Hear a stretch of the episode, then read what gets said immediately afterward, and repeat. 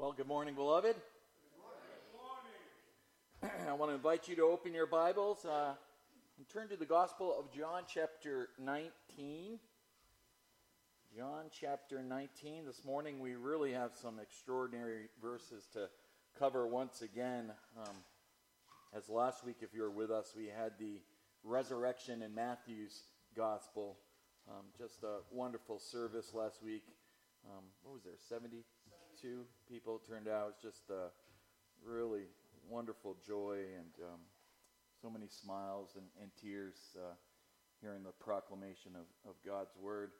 Um, but we return to our journey through the Gospel of John, um, and this week it's uh, the crucifixion of the Lord Jesus Christ. As uh, pastor, you really cannot have uh, two better weeks in preaching on the resurrection and the crucifixion. Um, I want to begin this morning. Oh, I probably should have brought my clicker somewhere around here. there we go.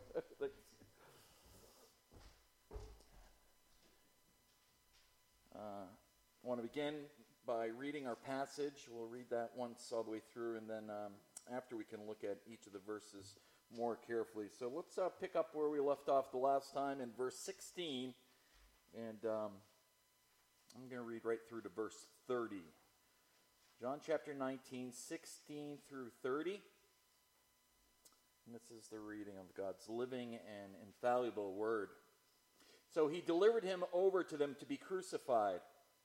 So they took Jesus, and he went out, bearing his own cross, to the place called the place of a skull, which in Aramaic is called Golgotha. There they crucified him, and with him two others, one on either side, and Jesus between them. Pilate also wrote an inscription and put it on the cross. It read, Jesus of Nazareth, the King of the Jews. Many of the Jews read this inscription, for the place where Jesus was crucified was near the city and it was written in Aramaic, in Latin, and in Greek. So the chief priests of the Jews said to Pilate, Do not write the king of the Jews, but rather, this man said, I am the king of the Jews. Pilate answered, What I have written, I have written.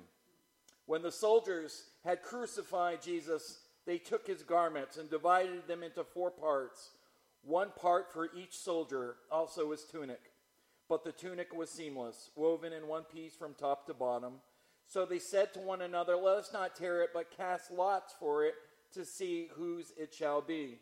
This was to fulfill the scripture which says, They divided my garments among them, and for my clothing they cast lots. So the soldiers did these things. But standing by the cross of Jesus were his mother, their sister, Mary, the wife of Clopas, and Mary Magdalene. When Jesus saw his mother and the disciple whom he loved standing nearby, he said to his mother, Woman, behold your son. Then he said to the disciple, Behold your mother. And from that hour, the disciple took her to his own home. After this, Jesus, knowing that all was now finished, said to fulfill the scripture, I thirst. A jar full of sour wine stood there. So they put a sponge full of sour wine on a hyssop branch and held it to his mouth. When Jesus had received the sour wine, he said, It is finished. And he bowed his head and gave up his spirit. I want to take you back some 2,000 years ago to Jerusalem and the hill called Calvary. Calvary's cross. It is 9 o'clock in the morning, and we have just witnessed Jesus go through a series of mock trials. The last was before the Roman governor Pilate. And Pilate asked the mob who had gathered and the Jewish leaders of Israel who had gathered outside of his headquarters, Shall I crucify your king? And the chief priests answered him, We have no king but Caesar. The crowd yelled, Away with him! Away with him! Crucify him! And so Pilate delivered Jesus over to his Roman executioners, and they nailed the Lord Jesus to a wooden cross. And from 9 a.m. until noon, Jesus suffered this horrific execution. It was during these three hours which he said, Father, forgive them, for they know not what they do. It was during these three hours that he said to one of the criminals, Truly I say to you, today you will be with me in paradise. It was also during this time, these three hours, that Jesus said to his mother, Woman, behold your son. And then he said to the disciple, Behold your mother. But as the sun reached 12 noon, as Jesus hung on the cross, something truly miraculous and incredible happened. For as the Bible says, over the next three hours, darkness covered the whole land as if it was night.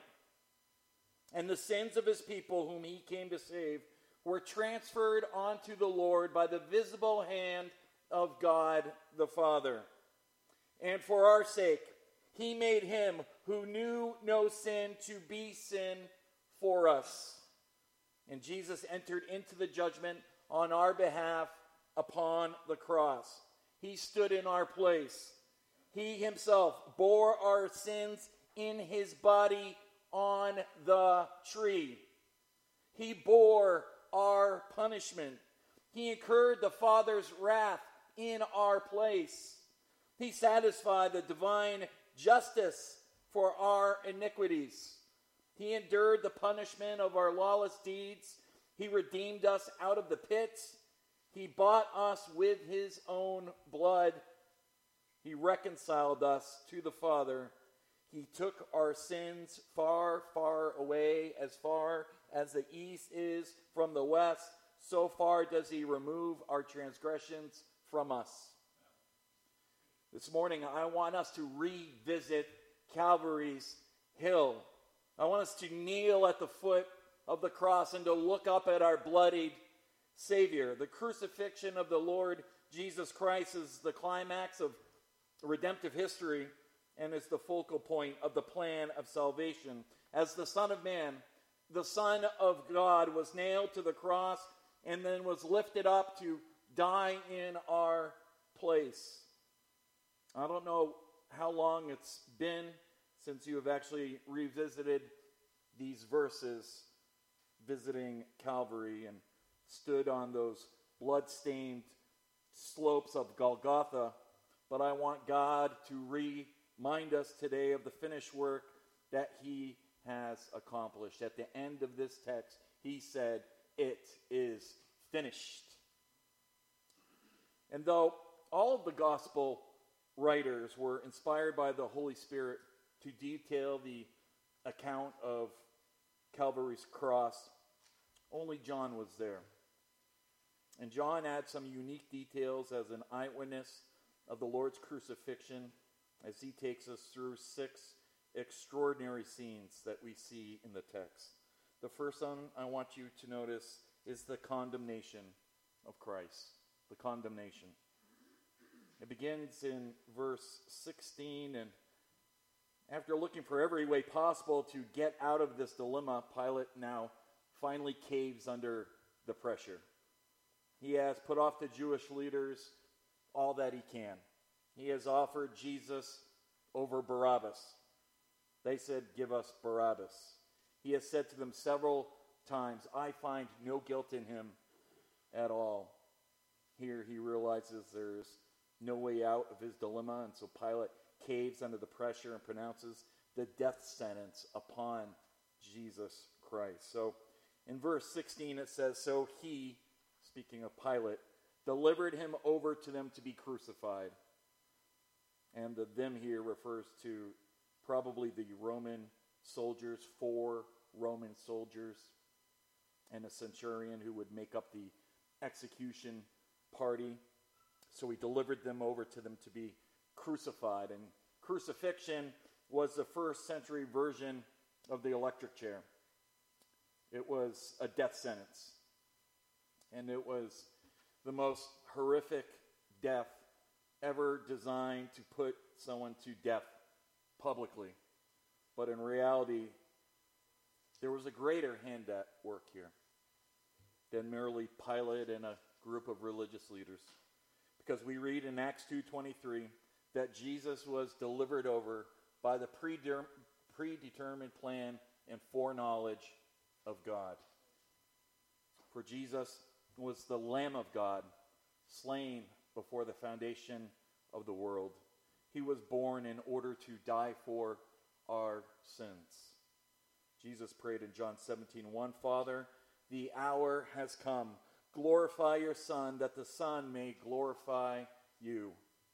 And so the hour has finally come for the sovereign hands of the Almighty God the Father to hand over his one and only Son, Jesus Christ, to be crucified upon Calvary's cross. Let us never see Jesus, though, as a victim here, for he will be the victor. It is for this that he has come into the world to die. And so we read, they took Jesus and he went out. The Roman soldiers now took Jesus away from the, the judgment seat that was before Pilate and begins to walk to the cross. Verse 17 says, He went out, and never did a falsely convicted man ever go out more willingly than the Lord Jesus Christ. And by doing so, he fulfilled Isaiah's prophecy. In Isaiah 53 7, he was led as a lamb to the slaughter, and as a sheep before its shears is silent, so he opened not his mouth. And so it says in verse 17, he went out bearing his own cross. That would be the wooden horizontal crossbeam which was laid upon his shredded back and, and shoulders. And what was standard Roman procedure, the condemned prisoner was then forced to carry the, the cross piece as he was led through the streets to the execution site.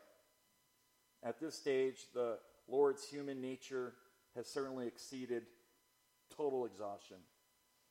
He is sleep deprived, having endured hours of beatings and ridicule, mock trial after mock trial through the entire night. But the Lord is a heroic figure, and he went out bearing his own cross. And it says, to the place called the place of a skull, which in Aramaic is called Golgotha. The place of the skull is associated with, obviously, the place of death. Much death has likely taken place on this hill, earning its name. John also records that in Hebrew it is called Golgotha. It has come down to us to be learned in Latin as Calvary. It's cranion in the Greek, it's where we get skull or cranium from. It re- represents the skull of a dead man. No hair, no tissue, just the skull. And so Jesus is carrying his crossbeam through Jerusalem as he's winding through this city, some three quarters of a mile. The pathway is known as the Via Dolorosa, which means the way of sorrows. And as Jesus carried his cross, the people lined the streets. As he walked through, it was intended to be a, a public statement that if you rise up against Rome, this will be your fate. And so, as Jesus now approaches the end of the city and, and the gates to the city, his legs began to buckle. And a man named Simon of Cyrene, a man who had traveled all the way from northern Africa, was compelled to carry the Lord's cross the rest of the way. And this speaks to us also as if we are to be followers of the Lord Jesus Christ, we too must carry our own cross. Jesus said in Luke 9:23, "If anyone wishes to come after me, he must deny himself, take up his cross daily and follow me." You cannot be a follower of Christ unless you are denying self and carrying your cross. It is a cross of submission, denying self, is a cross of submission to the Lord Jesus Christ, who is seated at the right hand of God the Father. We are all under the lordship of Jesus Christ, and we are following him every moment of every day. As His will is unfolding in our life. So there's a cross for you and me to also carry.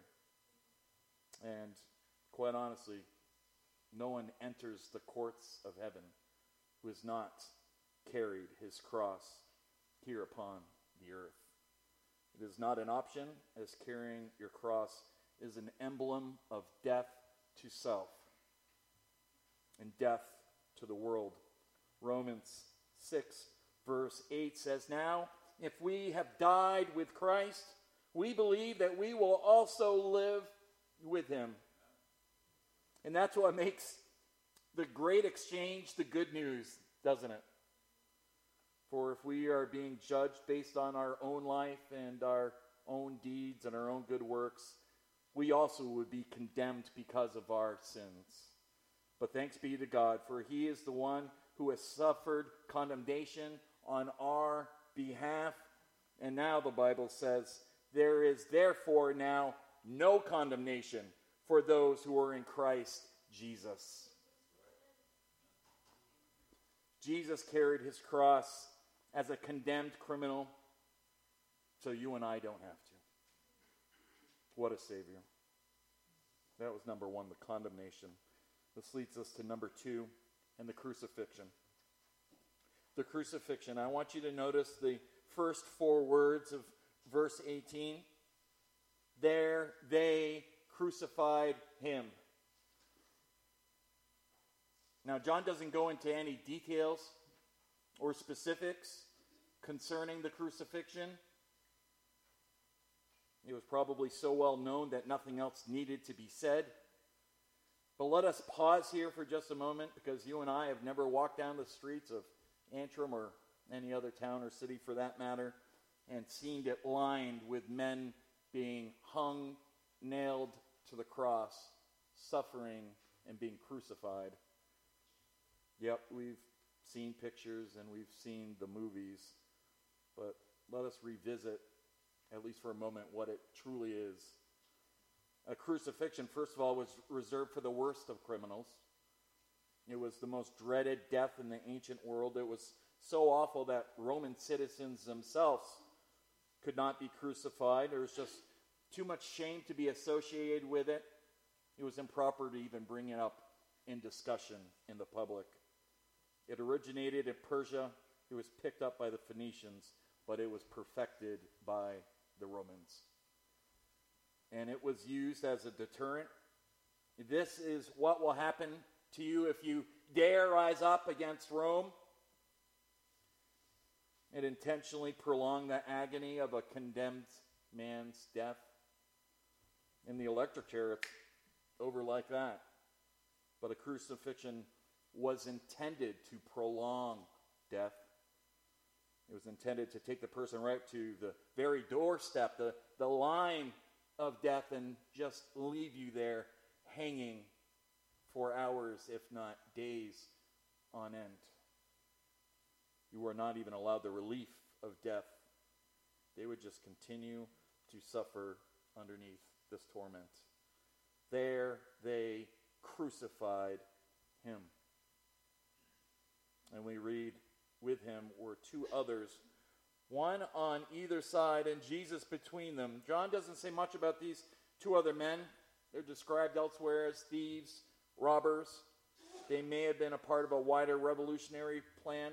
The same word is used here, a Barabbas is used on these guys as well. They may have been insurrectionists, but we read one was on either side, and Jesus was between them. The Lord Jesus is surrounded by criminals, which just compounds the shame. But even this is a fulfillment of prophecy. In Isaiah 53 12, it says, Because he poured out his soul to death, he was numbered with the transgressors, yet he bore the sin of many and interceded for the transgressors.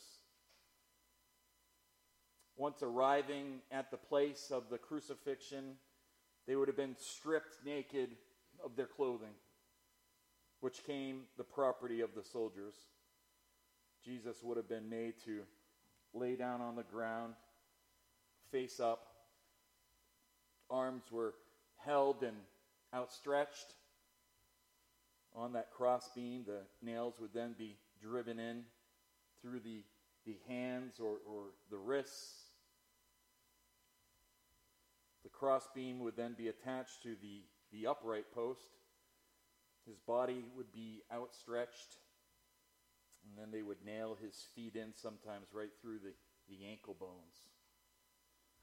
And then he would be hoisted up by the four soldiers as the entire cross would slip and fall into the pre dug hole, rattling and jarring the entire body. And Jesus would now endure this agony, having to, to pull himself up from time to time in order to, to breathe in and to exhale, only then to collapse back down. And all of this caused yet even more pain, making it virtually impossible for him to breathe. There may have been a, a little platform built there at the foot of the cross where he could push up better, not as comfort, though, but as a way to prolong his death. Eventually, your, your arms, the muscles would, would weaken and cramp, and you would begin to sink where you could no longer push up, unable to draw air into his lungs or exhale properly. You slowly begin to suffocate. And after hours, or like I said, even days in some situations of such torture, the prisoner could die of shock, loss of blood, or by suffocation. None of us can even imagine the, the physical pain of the cross that Jesus endured that, that day on Calvary. But the greatest suffering was not even his physical suffering. As countless men, hundreds of men, if not thousands of godly men, were also crucified in Rome, Jesus was just one of many godly men who would have been crucified. But make no mistake, there was only one who bore the sins of his people as God the Father transferred all of the sins of all of his people who would ever believe in him. And these were imputed upon the Lord Jesus Christ as he himself bore our sins in his body. What, what a shock this must have been. Him who knew no sin, the Holy One of Israel, now bearing all of our sins? And let me say this, beloved, on, on, on this day 2,000 years ago, at this appointed hour, he bore your sins. He bore my sins. He did not bear some random sin for a random group of people who someday might hopefully would believe in him. No, God the Father brought the full weight of the law, the full weight of his wrath down upon his Son for the sin of his people. Isaiah 53:10 says that it pleased the Lord to crush him. What an extraordinary death that our Savior died. Let us never forget verse 18. There they crucified him. That is the crucifixion of Christ. This now leads us to number three and the inscription. The inscription above Christ's head. We read in verse 19 Pilate also wrote an inscription and put it on the cross. Pilate had written on a small board the charge that was brought against Jesus. This, this was his crime. And so Rome nailed this inscription on the cross above his head for it to be, be displayed in front of everyone. John tells us it read, Jesus of Nazareth, the King of the Jews. And this was intended to insult the Sanhedrin by mocking the Jews of their powerless status before Rome. Uh, this is Jesus of Nazareth, the King of the Jews. Look at your King. This is your king, and he's from Nazareth. Can anything good come from Nazareth? John 1 46. This is just intended to belittle and to mock and, and to taunt both the Lord Jesus Christ and the Jews. This is the one that you claim is your king. Well, Jesus is the king, even if the Jews had denied it. But in a strange way here, what Pilate means for evil, God means for good. For this inscription is now being broadcast from the top of the cross. It is a clear declaration of who the Lord Jesus Christ is. And then notice what it says in verse 20. Many, many of the Jews read this inscription, for the place where Jesus was crucified was near the city. And again, Israel is flooded with hundreds of thousands of pilgrims who have come to attend the Passover feast. And so John adds, many of the Jews read this inscription.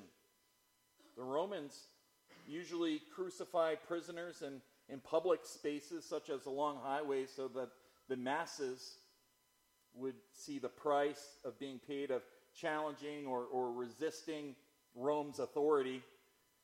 And to make certain everyone could read it, Pilate had the inscription written in Aramaic, in Latin, and in Greek. These were the three common languages spoken in the known world. And the fact that John adds this small detail where the other gospel writers don't, I think reminds us that Jesus wasn't merely a Jewish Savior, He is also the Savior of the world. All have rejected Jesus, but from that vast number composed of both Jews and Gentiles, God has elected a, a, a great mixed race to be his children. It reminds me of what John 1 9 through 12 says The true light, which gives light to everyone, was coming into the world. He was in the world, and the world was made through him, yet the world did not know him. He came to his own, and his own people did not receive him. But to all who did receive him, who believed in his name, he gave the right to become children of God. Well, back to our text in verse 21. Pilate was right. This infuriated the religious leaders. So it says, The chief priests of the Jews said to Pilate, Do not write the king of the Jews, but rather this man said, I am the king of the Jews. Well, in verse 22, no doubt, relishing in their humiliation, Pilate, with this stubborn, hardened heart, answered back, what I have written, I have written. He, he, he's finally been pushed around long enough. He will not grant their demands any longer. I mean, this is flesh meets flesh. This is carnality meeting the carnality. And Pilate, for the first time, finally stands up to the Jews and says, Nope, what I've written is going to stay there. Well, this takes us to number four and the confiscation. The confiscation from Christ.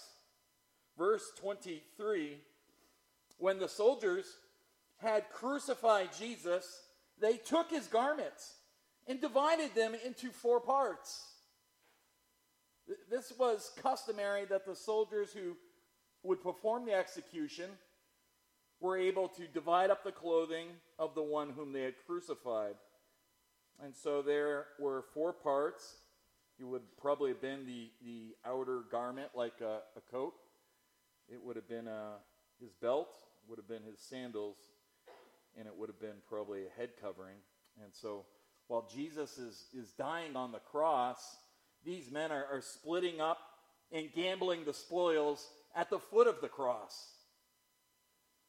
So they took his garments and divided them into four parts one part for each soldier. So there we have the four soldiers. Also, his tunic. His tunic was his, his undergarments, what, what he wore underneath his clothing. But the tunic, verse 23, was seamless, woven in one piece from top to bottom. we need to understand this. The Lord Jesus Christ is nailed to the cross completely exposed. And this only adds to the shame and to the ridicule and to the humiliation as he is struggling to breathe every breath. He has not one stitch of clothing on. His own mother is standing there at the foot of the cross. The humiliation of this whole scene knows no end. And we have to be reminded here of the wages that sin has. The cross and this, this whole scene. Are we not reminded here of, of in the beginning in Adam? And the consequence after he had sinned and, and him too became aware of his nakedness and had to take fig leaves to try to cover him and Eve up. Jesus now, the second Adam, bears the shame that Adam bore in order that he might clothe you and might clothe me with his righteousness. That there would be a perfect covering for our sins in the precious blood of Jesus Christ. So that as we stand before God, though we still fall short, we have been clothed with the perfect righteousness of Christ. He has clothed us, He has robed us. Isaiah 61 10 says, I will greatly rejoice in the Lord. My soul shall exult in my God, for he has clothed me with the garments of salvation. He has covered me with the robe of righteousness. And when we are in Christ, washed clean by the blood of the Lamb, the Father sees only Christ's righteousness.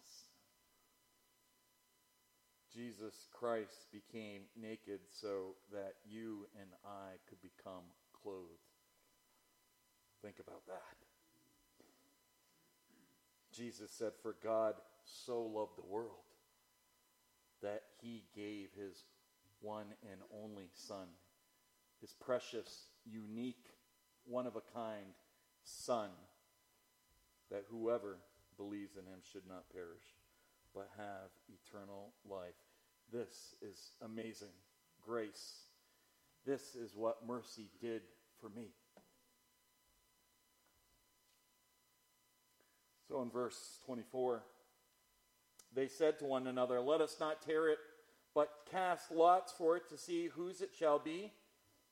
And though these soldiers acted in purely selfish motives, little did they know their actions only furthered the sovereign plan of God the Father and validated biblical accuracy by fulfilling prophecy.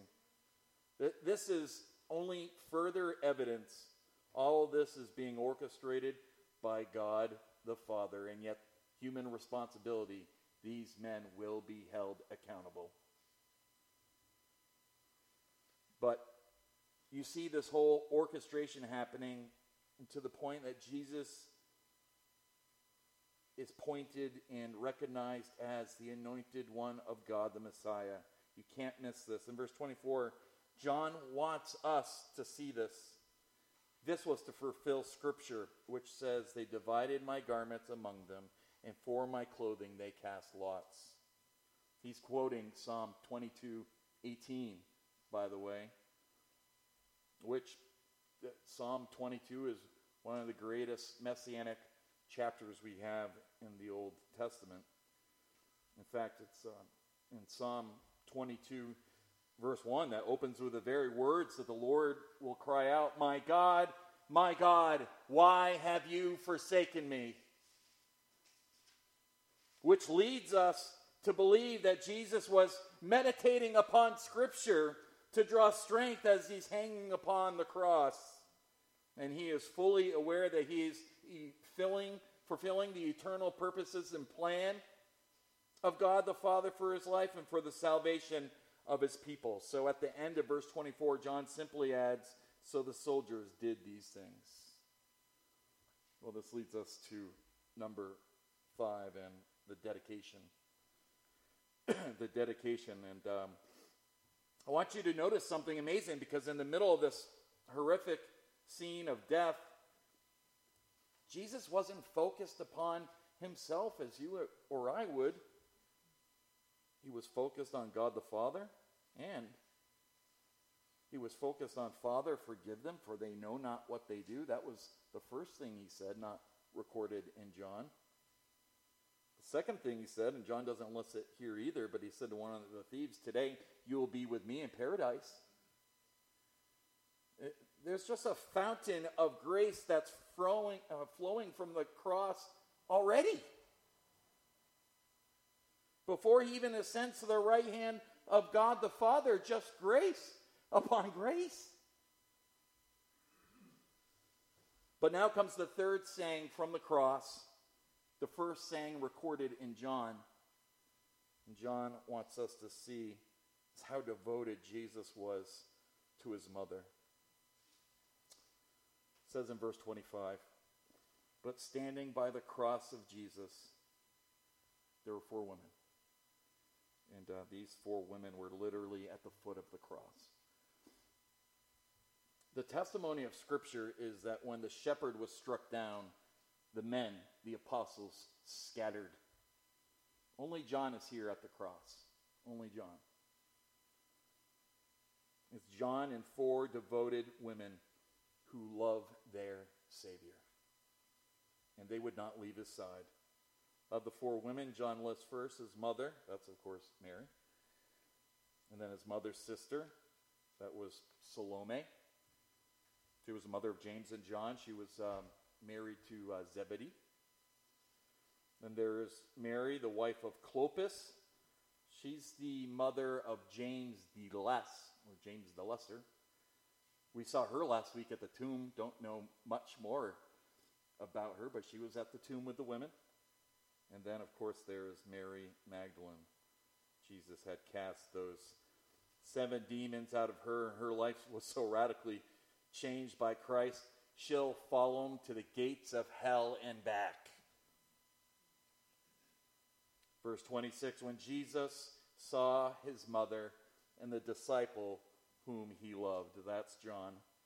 John, of course, is, is so humbled that he has been called and chosen to write these, these verses that he will not even refer to himself by name. I'm just the disciple whom Jesus loved. That's, that's a fine title. When Jesus saw his mother and the disciple whom he loved standing nearby, he said to his mother, Woman, behold your son. Jesus is still caring for his mother as he is dying on the cross. Jesus continues fulfilling the law even as he is being unjustly executed. What does the fifth commandment say? Honor your father and mother,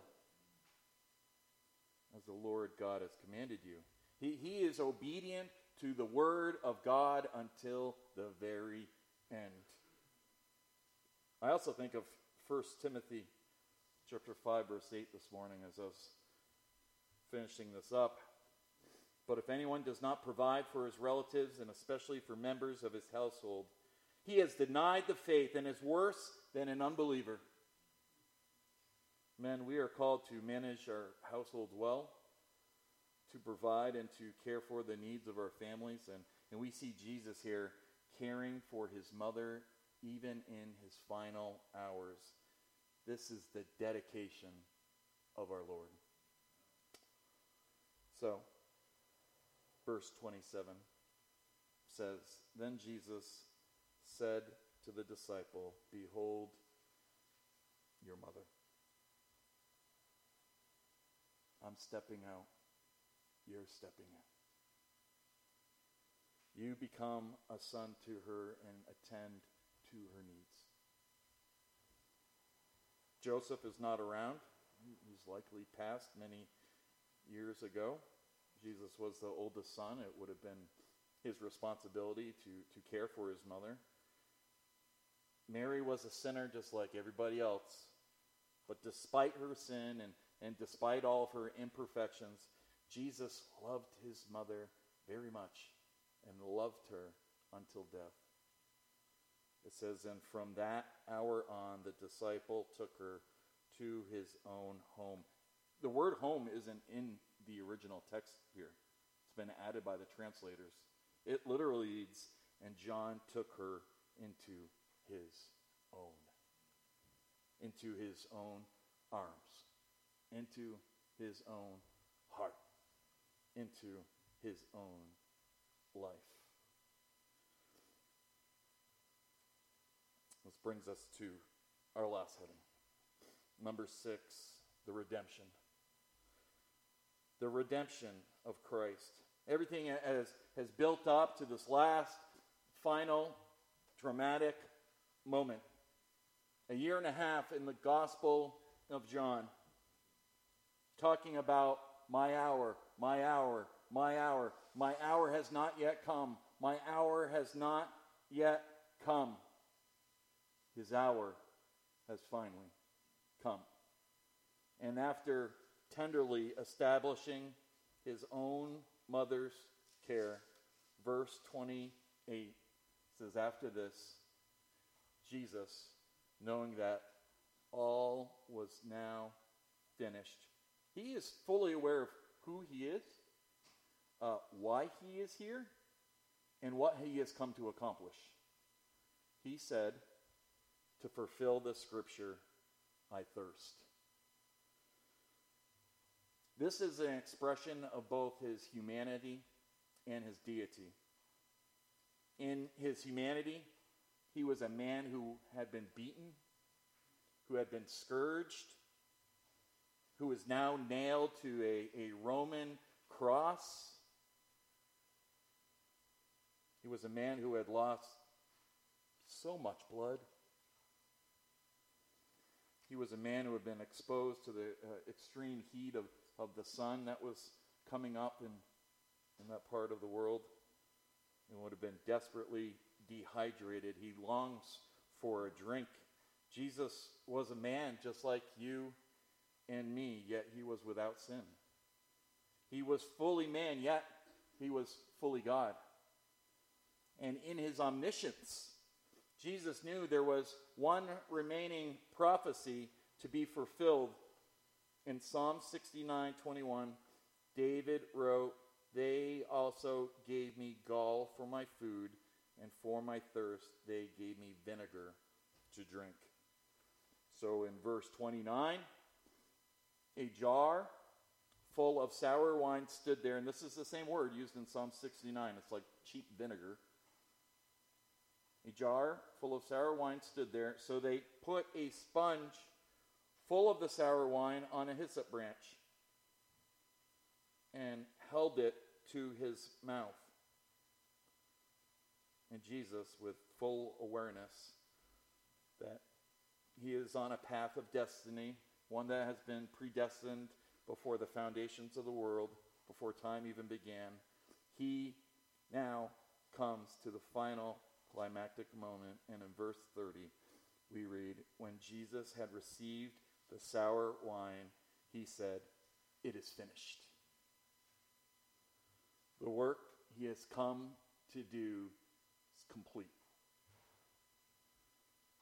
There is nothing that can be added to the finished work of Christ upon the cross. The work of redemption is, is now complete. The sacrifice has been made. The reconciliation has been accomplished. The debt of sin has been paid. The head of the serpent crushed. Satan rendered powerless. Every requirement of God's righteous law fulfilled, satisfied, Jesus said, It is finished. In fact, he shouted these words, it says, with a loud cry in the other Gospels.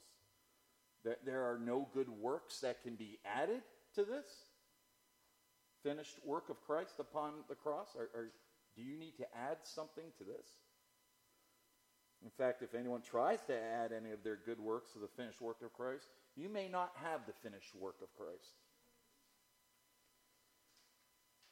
you may only come with, with, with empty hands as a beggar. It is the finished work of Christ upon the cross. It is the great pronouncement, tetelestai in the Greek. It is finished. Means paid in full. Paid in full. And the Bible tells us in, in Colossians 2 that for all who would believe in the Lord Jesus Christ, that all of our transgressions, all of our sins were written on what Paul calls a certificate of debt. A certificate of debt. And whenever a criminal was persecuted and the sentence pronounced upon him, he would be led into the prison cell. And the certificate of debt would then be posted beside his cell and it would list all of the crimes that he had committed. And then there was the corresponding punishment to the crime. These were the decrees against us. So, for example, if he had done this crime, it was 10 years. And then 20 years for this crime, and, and then five more years for this crime you committed. And you would stay in prison until all of the punishment of your crime had been paid off. That was the certificate of debt. But in Colossians 2, Paul says that Christ has canceled out our certificate of debt. He's taking it out of the way, having nailed it to the cross. When Jesus went to the cross, that's what he did. He paid our debt. He, he canceled out the certificate of debt that contained every crime, every sin ever committed. And in doing so, he had disarmed the rulers and authorities. This is Satan and his minions at the cross. And then Paul adds, he, meaning Christ, made a public display of them, having triumphed over them through him. Uh, the imagery that, that Paul is, is painting here for us is that of a triumphant Roman general who, after conquering an area or a city, would parade his defeated captives through the streets of, of, say, Rome. At the cross, Christ made a public display of Satan. Satan was defeated at the cross at Calvary. This is the finished work of Christ. Nothing can be added. This is a free gift from God to whosoever would believe. And, and with his mission accomplished, the hour has now come for Christ to surrender his life. So we read at the end of verse 30 and he bowed his head and gave up his spirit. Notice, his life was not taken from him, he gave his life unto death. Jesus was no victim, he was the victor at the cross. He died not in defeat, he died in triumph, he died in victory, having accomplished the work that he came into this world to do. So as I close this message this morning, I ask you have, have you ever come to Calvary? Have you ever come to, to the foot of the cross? Have you ever come to the empty tomb? Have you ever come to Christ as a sinner holding nothing but your certificate of debt? Romans 10:13 says everyone who calls on the name of the Lord shall be saved. We have no hope of eternal life, no hope of heaven except through the blood that was shed upon Calvary's cross when Jesus died in our place. Acts 4 says, There is salvation in no one else, for there is no other name under heaven given among men by which we must be saved. 1 Timothy 2 adds, For there is one God and one mediator between God and man, the man Christ Jesus, who gave himself as a ransom for all, the testimony given at the proper time. If you have never come to the foot of the cross and put your faith in Jesus Christ, I urge you, I beg you to do so. Call upon the name of the Lord Jesus Christ right now as a sinner who needs to be saved by his grace. Throw yourself upon the mercy seat of Christ. I want to close just by reading these last two verses I read earlier in the sermon. This is first chapter of John, John 1 11 through 13.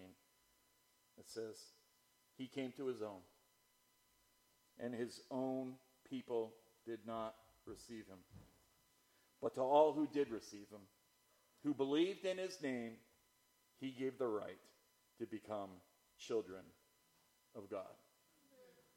If God has put something on your heart this morning, or if you are in need of encouragement or, or prayers, please come forward. We will have people down front here who would be blessed to pray with you.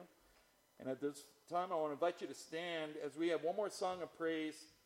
This is a really great one. Thank you, Jesus, for the blood.